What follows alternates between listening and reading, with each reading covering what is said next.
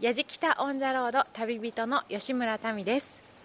真言密教は体で感じる競技ということでこの高野山で弘法大師空海が感じた悟りの境地に触れるため宿坊で一日修行体験します。そしてやってきたのが高野山恵光院。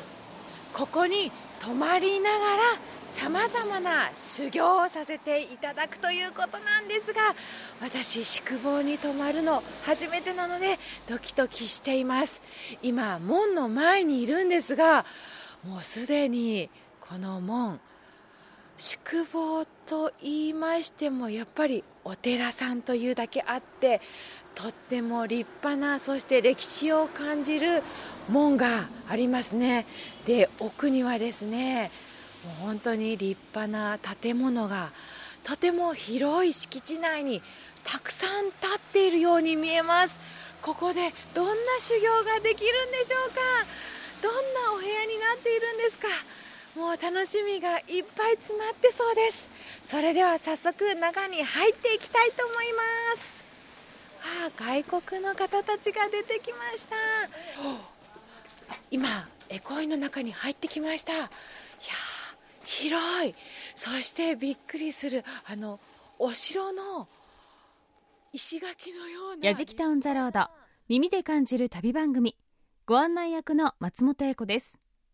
この番組は日本全国津々浦々。そこに暮らす方々との出会いを通じてその土地の魅力やゆったりと流れる時間をお届けする旅番組です。今回の旅の目的地は現在記念すべき1200年を迎え改装1200年記念大放映が執り行われている標高900メートルの山の上にある都市聖地高野山です。旅人は矢敷北でもおなじみ歴女の吉村民さん。修行だというのに若干テンションは高めでしたがどうなるんでしょうか。高野山は1200年前弘法大師空海が真言密教の修行の場として開かれました。そしてより深く高野山の真言密教のスピリットに触れるには宿坊に泊まることをお勧めします。1200年の歴史が息づく高野山には寺院117のお寺のうち宿坊のお寺はなんと52もあるんです。そこで改装1200年高野山の宿坊で一日修行と題して宿坊自慢の精進料理を食べながら心安らぐ聖地での一夜を過ごしさらにお寺での修行体験の模様をお届けします。やじきたオンザロード最後までお楽しみください。やじきた on the road 今日泊まる宿坊恵光院にやってきましたいろいろと住職にお話を伺っていきたいと思います。よろしくお願いいたします。私宿坊に泊まるというのは初めてなんですけどもまずこの恵光院の歴史とか宿坊とはどういうところなのかというのをいろいろ教えていただきたいんですが。えーうちの寺の歴史って言いますと、まあ、お大師様のお大師様の道正宗図という方が、まあ、この場所にですね、えー塔を建てて、はい。そしてまあ庶民の方々のエコをするということでですね、昔はあのごエコーのエコ、はい。回して向かうエコー院だったんですけども、まあ、あの徳川時代にですね、はい。東京のエコー院さんが徳川の菩提寺になった時に同じ名前だと紛らわしいから変えろと言われまして、今の恵み光のようになったという、まあ、そういう経緯のあるお寺でございます、でまあ、あの建物的にはですね、はい。えーこれ大正の時にちょっと火事になりまして、まあ、あの一番古いところでも昭和初期の建物なんですけれども、まあ、小屋山の宿坊っていうのは今こういう大きなですね、まあ、どこのお寺も立派な旅館並みのですね設備を持ってるんですけども、はい。昔のあの古地図を見ますとちっちゃなお寺がいっぱいあるんですね、はい。まあ、どっちかっていうと本当にもうあのみんな一緒に雑魚寝してるっていうような、そういったような形だったようです、うん入ってみて気づいたのがところどころに島津藩の門があるんですがそれは何か歴史とかとも関係があるんですか、はい、うちのこのお寺はですね島津様の,、まあ、あのいろんな、えーえーそういうご支援を受けてですね、はい。まあ、昔ちゃんとあのえーやってたという時代がありました、はい。まあえー小屋さんの各お寺ですね。それぞれそういうあのお大名とかのご縁がありまして、はい。大体みんな各お寺で使ってる門っていうのはご縁のあった大名家の門を使わせていただいているところが多いようです。で実際に今の宿坊ではどのように泊まってどのようなことができるんでしょうか？まあ、もちろんあの宿坊といいましても、はい。まあ、普通のですね、まあ、お宿に泊まっていただくのと同じような感覚で、まあ、お泊まりいただけるわけなんですけれども、まあ、ただあのお寺ですから、まあ、お寺によってまあそれぞれ違いますけどうちの場合ですと阿字観というまあ瞑想ですね、はい。あるいはあお写経。そして朝は言行とですねそれからごまに今参加していただくことができます。はい。泊まるとそこに自由に参加することができるんですか？はいあのそういうことになります。そして気になる精進料理なんですがまあ、あの精進料理にもいくつかの形があるんですけれども、まあ、あのお小林さんの精進料理はですね精進料理の割にはちょっと豪華な感じになってると思うんです、まあ、本来精進料理っていうのは、まあ、お坊さんが修行するだけの食べ物っていう感じでえー一汁一菜のですねえー質素な精進料理をお出しするというそういうのが本義なのかもしれないんですけれども小林さんの場合は触れ前料理って言いまして要するに振る舞う、はい。あの何かお祝い事とかですね。そういうのがあった時に、まあ、お出ししてたお料理を元に作ってるもんですから、はい。えーまあ、普通でもまあ大体二の膳まであってで品数もちょっと多いめ、まあ、あの少しお客様にお出しできるような豪華な形になってます。うん。なるほど。今エコ院にお泊まりになる方ってどういう方が多いんですか？そうですね。昔は大体お参りのお客様っていう感じで、まあ、年配の方、い。あるいはあのそういう本当に日本人の方が多かったんですけども最近はですね海外のお客様や、あるいは若い方々もですね、えー単純にお参りだけではなくて、やはりこういう小屋さんの、えー文化に触れに、あるいは歴史に触れにですねお越しいただいておりまあ、あの小屋さんの宿坊52か所あるんですけれども、はい。まあ、その中でもですね積極的にまあ展開しておられるお寺さんの場合は、まあうちも含めてですねネットでもご予約いただけるといったようなこともありますので、はい。まあ、そういった意味からもですね若い方々にもお気楽に、まあ、あのこうちょっとご予約いただいておはい。越しいただけるようになってます。あ服装とか礼儀とかなんかそういうものでちゃんとした方がいいっていうことってありますか？まあ、特に何のあの制限もないんですけど、はいまあ、あのただうちなんかうちも含めてですねそのアジカンっていう瞑想を指導しているお寺の場合は、はい。まあ、女性の方の場合はやっぱりあのちょっとスカートではですね足組んでいただきにくいですから、できればジャージのようなですね、緩めのあの形でごしていただくといいと思います。じゃあ今日は泊まらせていただきながら修行したいので頑張りますのでよろしくお願いいたします、はい、こちらこそよろしくお願いいたします。やじきたオンザロード耳で感じる旅番組吉村民さんが旅する。改装1200年高野山の宿坊で一日修行。今回お世話になる宿坊恵光院の近藤大元住職に宿坊についてご案内いただきました。真言密教は体で感じる教義。悟りは外に求めるのではなく心の中にあるものということで弘法大師空海が感じた悟りの境地に触れるため宿坊で一日修行体験をします。宿坊と聞くと朝も早いけれども夜も早いそんなイメージもあります。精進料理もいただけていいですよね。え特に外国のお客様にも人気ということなんですが非日常の空間が味わえる宿坊での一日体験修行。まずは朝のこの様子から。やじきた。On the road 今朝7時です。これから朝の勤行が始まります。たくさんの方たちがこの本堂に集まってきています。もうすでに頭が無になっています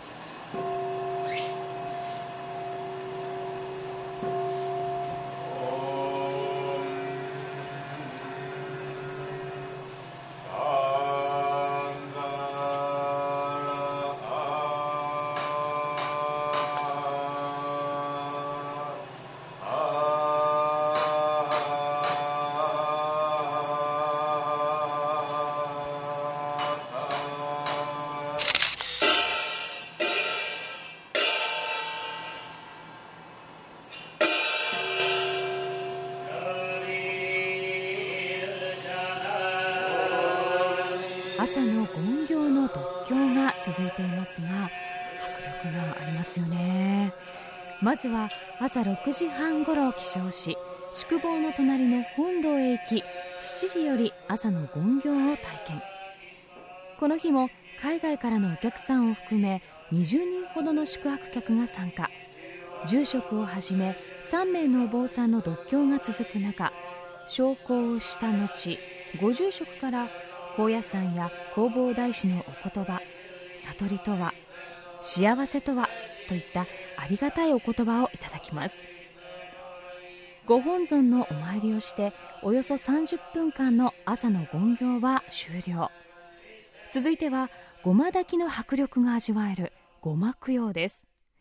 舞い上がる炎を前に独協する様子を間近で見ることができます。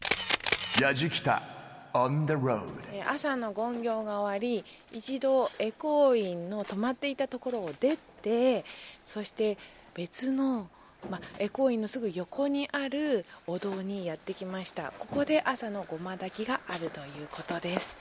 まだ見たことないのでどんなものなのかちょっとワクワクします。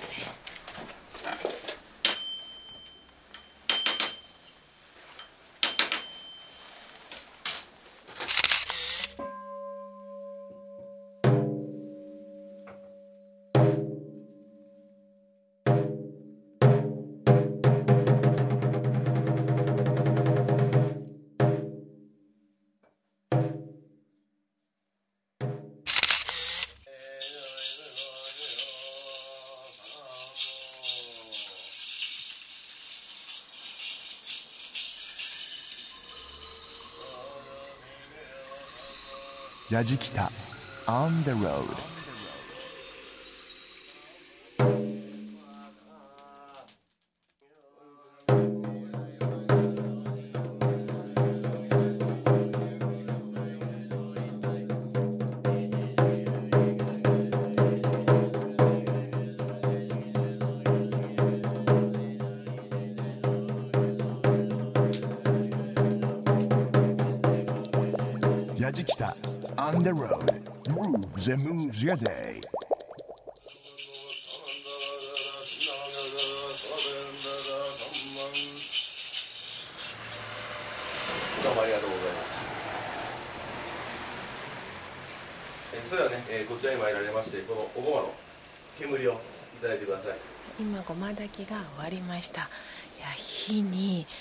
太鼓にお経にとすごく迫力があって圧倒されてしまいました。で最後にそのごまの煙を、まあ、良くしたいところにかけてでお参りをして終わりということなんですが私は心がきれいになるように自分の心臓にかけたいなと思います。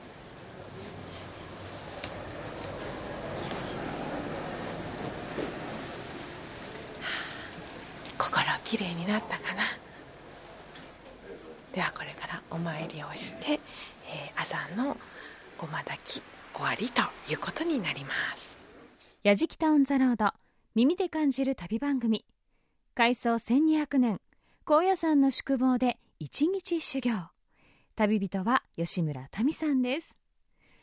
心がきれいになるようにとごま炊きの煙を心臓のあたりに浴びた民さんですがごま炊きの独協とともにパチパチパチパチと炎の音も聞こえていましたけれどもごま供養を間近で見た外国の方その燃え上がる炎に驚いた様子で皆さんカメラを向けていたようなんですね。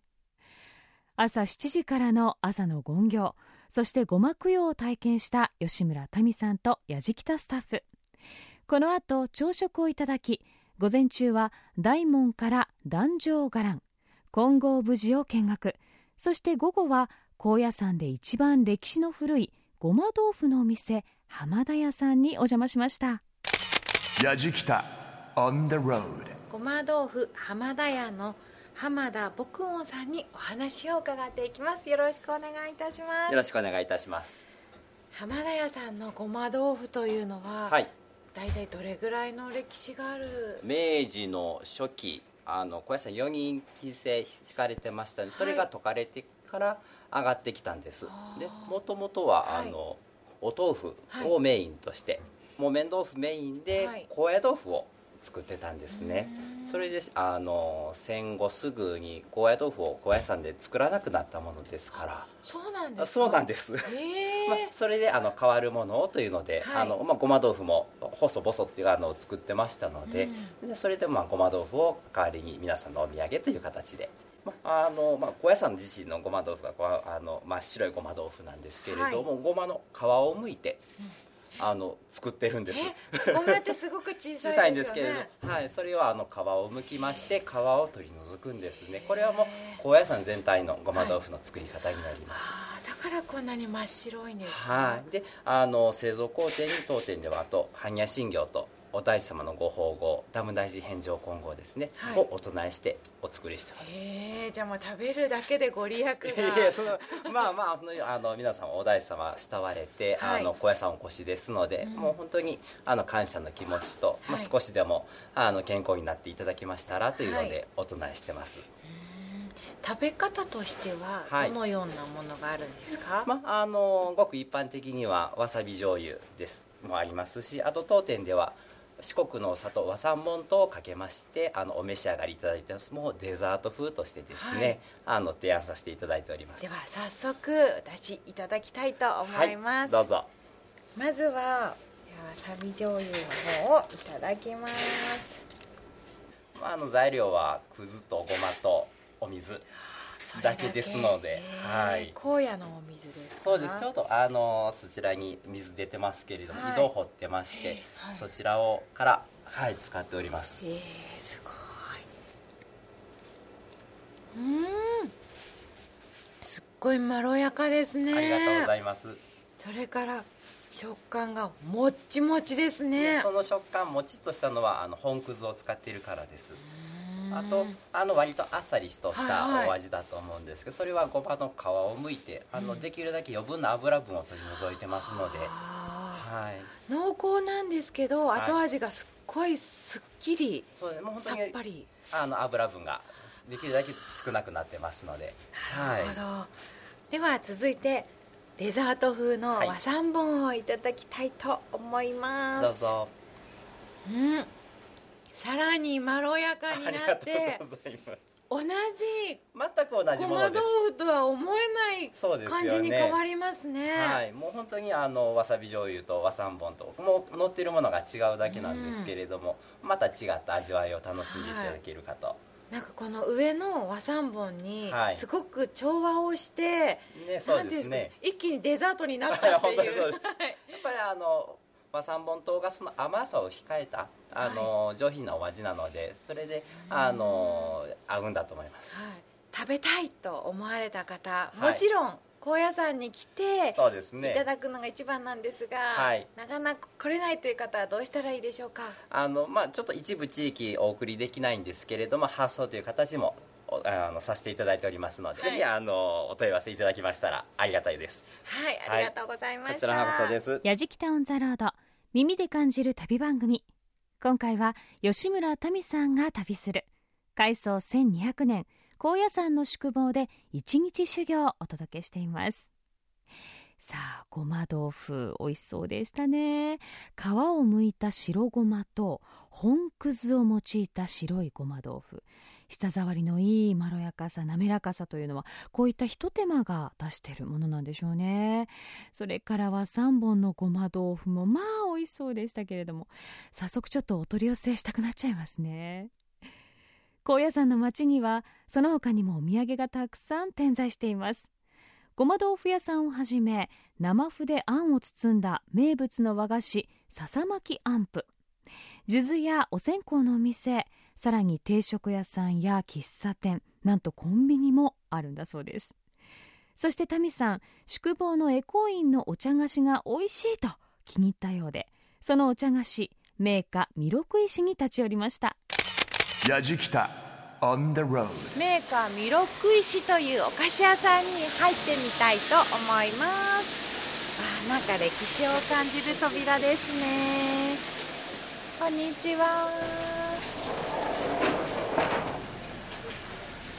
わあいっぱいいろいろと種類ありますね。焼き餅くるみ餅桜餅。あ面白い。六方焼き。いやーどれも美味しそうなんですけども。どれ食べようかな。あでもやっぱりねお店の名前にもなっている弥勒石というおまんじゅうがあるんですよね。これが気になるのでいただきたいと思います。あありがとうございます、い、ただきます。うん。すごい。外側は結構しっかりした皮がついていて中にぎっしりあんこが詰まってますね、はい、美味しいでしょ。美味しい。では弥勒石本舗笠国のおかみさんにお話を伺います。よろしくお願いいたしますお店の名前にもなっている弥勒石あの私が泊まった恵光院さんやあとはあの、奥の院にも本物の石があったんですが、はい、それと一緒ですよね。えあのこちらのおまんじゅうはですね、はい、あの戦前にお寺のお茶菓子として納品させていただいてたものなんですけれども、はい、まあ、あのあるだいぶ昔の話なんですけど偉いお坊様がね弥勒石という名付けてあの、まあ、ぼちぼちと皆さん参拝に登ってこられる方に名物がないのであのこれを弥勒石と名付けて売られたらどうでしょうかっていうことでこういう名前が付けられたんです。こちらの弥勒石本坊さんの弥勒石はどんなこだわりがあって作られているんですか？ですね。材料がやっぱり一番いいもの、い、い材料を使わせていただいてますが、うん、あと私がこう食べた感じで皮がこうしっかりしているのが、はい、おまんじゅうとして少し珍しいなと感じたんですがそういうところにもこだわりがあるんですか、はい、そうですね、まあ、こだわりというよりも1年を通してやっぱりあの温度差とか湿度の関係であの、まあ、例えばしっとりしたあんこにあんまりずっとしちゃうと、はい、台風自分とか、うん、梅雨の時にはあの、カビが生えやすい。っていうのがあって少しあの水分を抑えるとか焼き加減を濃くするとかっていうのは1年のうちで微調整というのは少しずつありますので、まああのいろいろその状況に合わせながらということですね。はい、はい、ありがとうございました。はい、いえ。この後もいろいろと見させていただきます。はい、どうぞごゆっくりご覧くださいませ。やじきた On the road grooves and moves your day。松本英子がお送りしています。やじきたオンザロード。耳で感じる旅番組今回は改装1200年高野山の宿坊で一日修行と題して吉村民さんが旅をしています朝の権行ごま供養を済ませてから高野山を散策した屋敷太一行浜田屋さんのごま豆腐に弥勒石のお菓子で一休みしたんですが夕方からは宿坊の恵光院に戻って修行体験の一つアジカンという瞑想にチャレンジです。アジカン、えー、これ漢字で書きますとあうんのあ、え、文字の字、えー、観光の観見るですね。アジカンと書くんですけれども一体何なんでしょうか。ではアジカン道場で行う修行アジカンの模様をお聞きください。やじきた On the road えそれではこれから、えー、アジカン瞑想と、えー、呼ばれる瞑想法を体験していただくんですけども、まあ、そもそもアジカンというものは何なのかと言いますとですねこの前に描かれている絵の中心にですね金色の形のものがあるんですがこれが「あ」という文字になります。この「あ」という文字は、まあ、インドの古い文字でいわゆる梵字というものにあたるんですけどもこの「あ」という文字を心に感ずる瞑想を「アジカン」と言います。この「あ」という文字はですね真言宗で最も大切な仏様とされている大日如来という仏様を表していると言われておりまして「あ」という文字を自分の心に感ずる想像することで自分自身の中に大日如来様がいらっしゃるという、まあ、そのような瞑想法になります。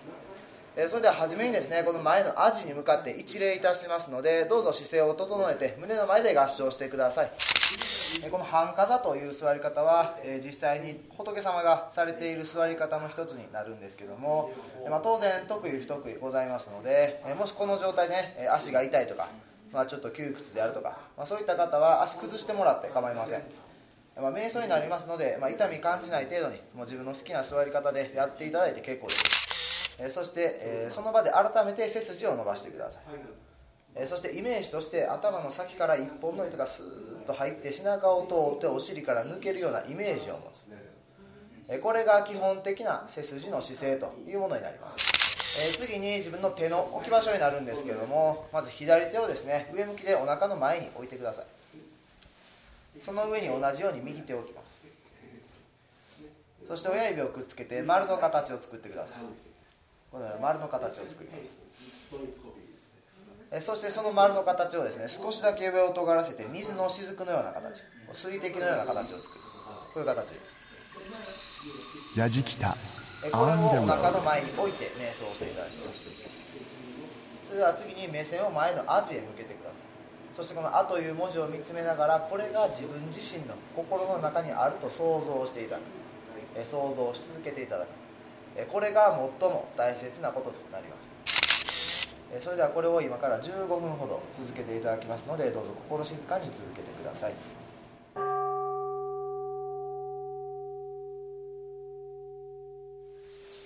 今やっていただいた瞑想がですね、アジカンの中でも最初の段階と言われている数足感という瞑想法になります。まあこの瞑想というものは当然他にもいろいろな種類があるんですけども、えーそのどれもですね、まあ、一度やったからといって何かが変わるかというとそういったものではありません。アジカンえー瞑想というものは難しかったです。というのもしっかりあの文字を見るということと体勢を整えるということと呼吸をするっていうことを一緒にやるのが難しいのとそれだけ集中をしながらしっかり意識を持って起きているっていうことがやっぱり難しくてやっぱり途中でこう意識が飛びそうになったりとかどっか違うとこ見ちゃったりとか形を崩しちゃったりとか、うん、青を自分の中に感じるどころじゃなくやはりその味感を実践するということがまず難しかったのでまだまだだなと感じました。やじきたオンザロード。旅人の吉村民さんが旅をする。開創1200年。高野山の宿坊で一日修行。アジカンというのは真言密教における瞑想法。凡字の「あ」という字はすべての言葉の始まりであり宇宙の本体である大日如来を象徴しています。この「あ」の字を通して大日如来を瞑想し仏と一体の境地に入るものということなんですがいやー今私もちょっと聞きながら「あ」の字を想像して一緒にやってみたんですが難しいですね。実際にやじきたスタッフも座禅を組んで必死にその境地へと入ろうとしたようなんですけれども煩悩が支配してるんでしょうね。フラフラな状態だったそうです。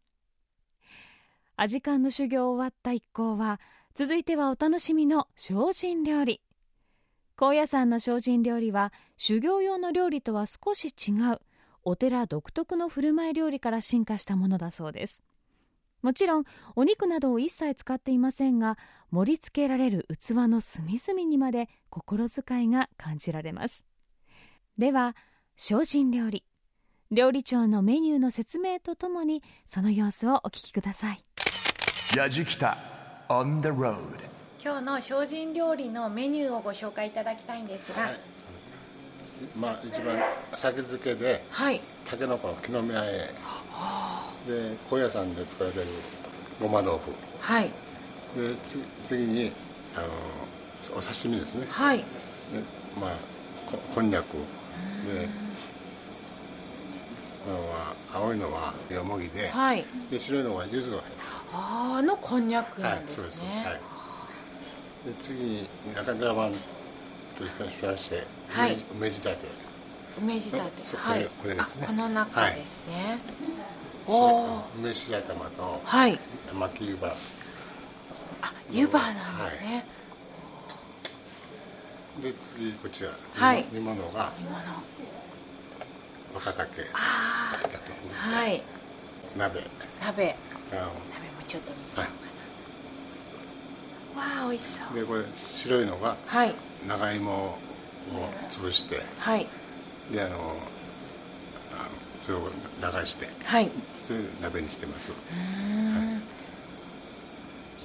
そしてデザートもあるんですね。はい、デザートは豆乳豆腐とはい。今みかんですね。オレンジ。これ3つに使っていはい。らっしゃいますの作られていてこだわっていることはありますか、でまあこだわりって言いますともうまあでその時期の季節のものを使ってはい。本当にその素素材を使った味付けですね、はい、今の時期ですとどれがこの旬のものなんですか？今の旬ってまあそうですね。何たけのこを今からいますかね。はい。すごくこう彩りも綺麗なんですが これもやはり工夫をされているんですか？まあ工夫っていうかもうね、まあ、心を込めて作ってるだけですけどね、はい。では早速い。ただきます。す。ごく気になったのがこの緑色のこれはき木の味噌です。味噌はい、味噌はい、白味噌を練ってはい。で木の芽をで青み出してるんですいただきます、うんうん。まろやかさがあってその後に本当に木の芽の香りがふわっと口の中に広がりますね。うわすごい美味しい。あとはあとやっぱりこちらのごま豆腐、ね、はいわさびをちょっとつけていただくんですね、いただきます。うん。すっごいまろやかですね。甘みが本当にあってこう上に乗っているわさびでピリッとして絶妙なお味がします。はあ。あとこのえっ、と湯葉。はい湯葉もいただきます。うん。優しいお味の中にちょっとこう梅の。はい。パンチがあるというんですかね。あでもこう精進料理でもいろいろな味付けがあって、ね。はい。本当にその季節の味っていうのが伝わってくるようになってますね、やじきたオンザロード耳で感じる旅番組。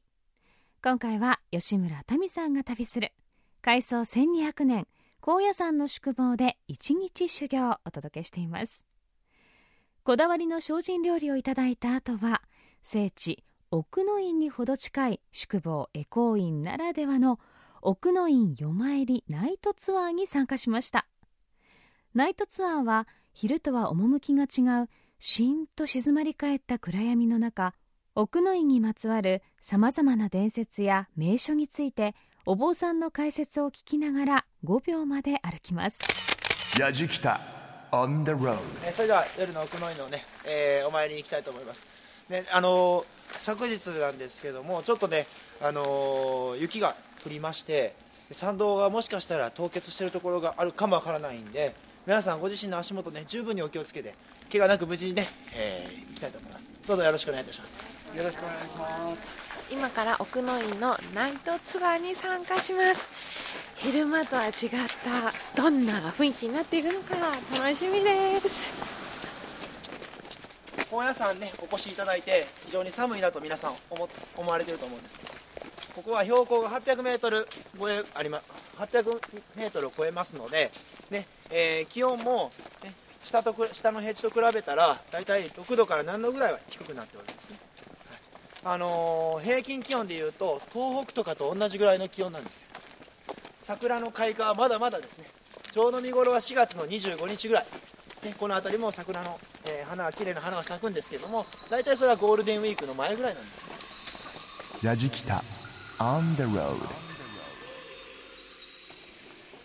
奥の院のナイトツアーにやってきました。えーまっすぐ続くこの参道の両脇に灯籠が立っていて明かりはもうほぼそれだけという雰囲気でまあちょっと離れると真っ暗なんですけども不思議と怖くなくてなんかちょっとあったかさを感じるような雰囲気になっています、まあ、そんな中でいろいろと真言密教についてですとか、空海さんについていろいろお話を聞いて私すごく感動しましてなんか日々思っている疑問とかなんかちょっと納得できないこととかなんかそういうもの全部ひっくるめていいんだよってそしてなんかこうみんなが幸せになれるんだよっていうような教えを説いているっていうような感じがしてなんか自分の中ですごいすっきりできたナイトツアーでした。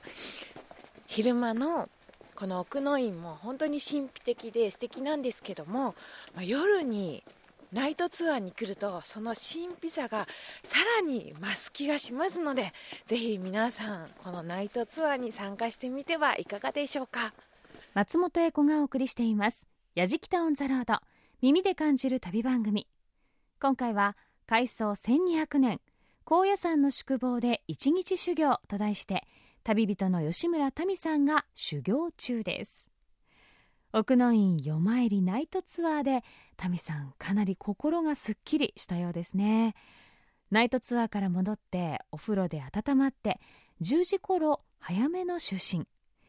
翌朝帰路に着く前に住職直々に最後の修行体験写経を教えていただきました。タミさん悟りは外に求めるのではなく心の中にあるものという真言密教のスピリットに触れ合えたのでしょうか。やじきた on the road それではこれからですねお写経をしていただくんですけれども、まあ、お写経といいますのは、まあ、あのいろんなお経、まあ、もちろんお経を写すことが写経なんですけれども、はい。まあ、うちでですねやっていただいてますのは般若心経というまあ、あの一番、まあ、短い方のお経になります、はい。でまあ、短いとは言いましても般若心経と言いますが大般若経600巻と言いまして、えー昔玄奘三蔵があ天竺までですね、まあ、あのその西遊記の元になったお話なんですけれども、まあ、その大般若経をですね、えーシルクロードをわざわざこうずっと巡って取りに行かれてそして持って帰られたと言われるですねその600巻のお経を要約したものになっていますで、まあ、内容としましてはですね、はい。まあ、あの空の思想、えーつまり物事というのはですね絶対なものなんてないんだよと。えーだからあ必ずえーそこにあると思ってもいつかはなくなるし、はい。逆にないと思っていてもそこからまた生じてくる、物事というのは常にこう移り変わっていくものであってだからそういう、えー絶対を求める執着を持つことがですね結局人間にとっては苦しみになりうるんだまあ、だから永遠の若さも手に入らなければ、永遠の命も絶対に手に入らない。だからこそ今を精一杯に頑張りましょうということをですね、まあ、説いてあるお経でございます。はい。でまあ、あのお経をですね、えー書いていただく時に、まあ、気をつけていただくのはまず手を洗っていただいて、はい。口をゆすいでいただいて、体を清めてから、まあ、あの書いていただくということになります。はい字に自信がない方がやっても大丈夫でしょうか？まあ、あの自信自信のない方にもですねやりやすいように、まあ、ちょっとこれはあのなぞっていただく形の文になっておりますので、まあ、要はあその落ち着いて、えーゆっくりとですねなぞっていただけばいいと思います。はい。それでは始めさせていただきたいと思います。やじきた on the road 下に見本が書いてあってもやはりどういう感じなのかちょっとわからなかったりとかいざとなるとこうなんかあ書き順合ってるかななんていう最初は雑念がいろいろあったんですけども書いているうちにどんどん真剣にこうなってきて集中できました。そういう気持ちになっていただければいいと思います。はい、で今回まあ修行もさせていただいたんですが正直大変だなと思いました。朝も早いし寒かったりもするしだけどもやはり高野山に来たらこの修行をすることによってなんか高野山の良さがこう深く分かるような気がしたり私自身エコー院さんで過ごした2泊3日はすごく有意義な日になったんですけども。そうですね。せっかくやはりお山に登っていただくんですからあできれば何かをですね感じて帰っていただけたりあるいは何か少しでもですね心を軽くして帰っていただけたら嬉しいと思います。確かに心軽くなったと思います。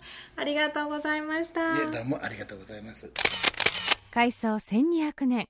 高野山の宿坊で一日修行と題してお届けしてきましたやじきたオン・ザ・ロード一日の修行の中でもさまざまな体験をした旅人吉村民さん。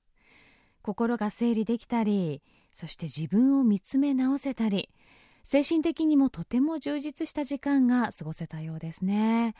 えさらに精進料理で体もリセットできそうですし高野山そのものが放つエネルギーにやはりパワーをいただけるんだなと思うんですがやはり実際に足を運んでその神聖なエネルギー感じてみたくなりました。今回の旅の様子は旅日記動画でもお楽しみいただけます。アドレスは www.jfn.jp スラッシュやじきた。www.jfn.jp スラッシュやじきた。やじきたオンザロード。ご案内は松本英子でした。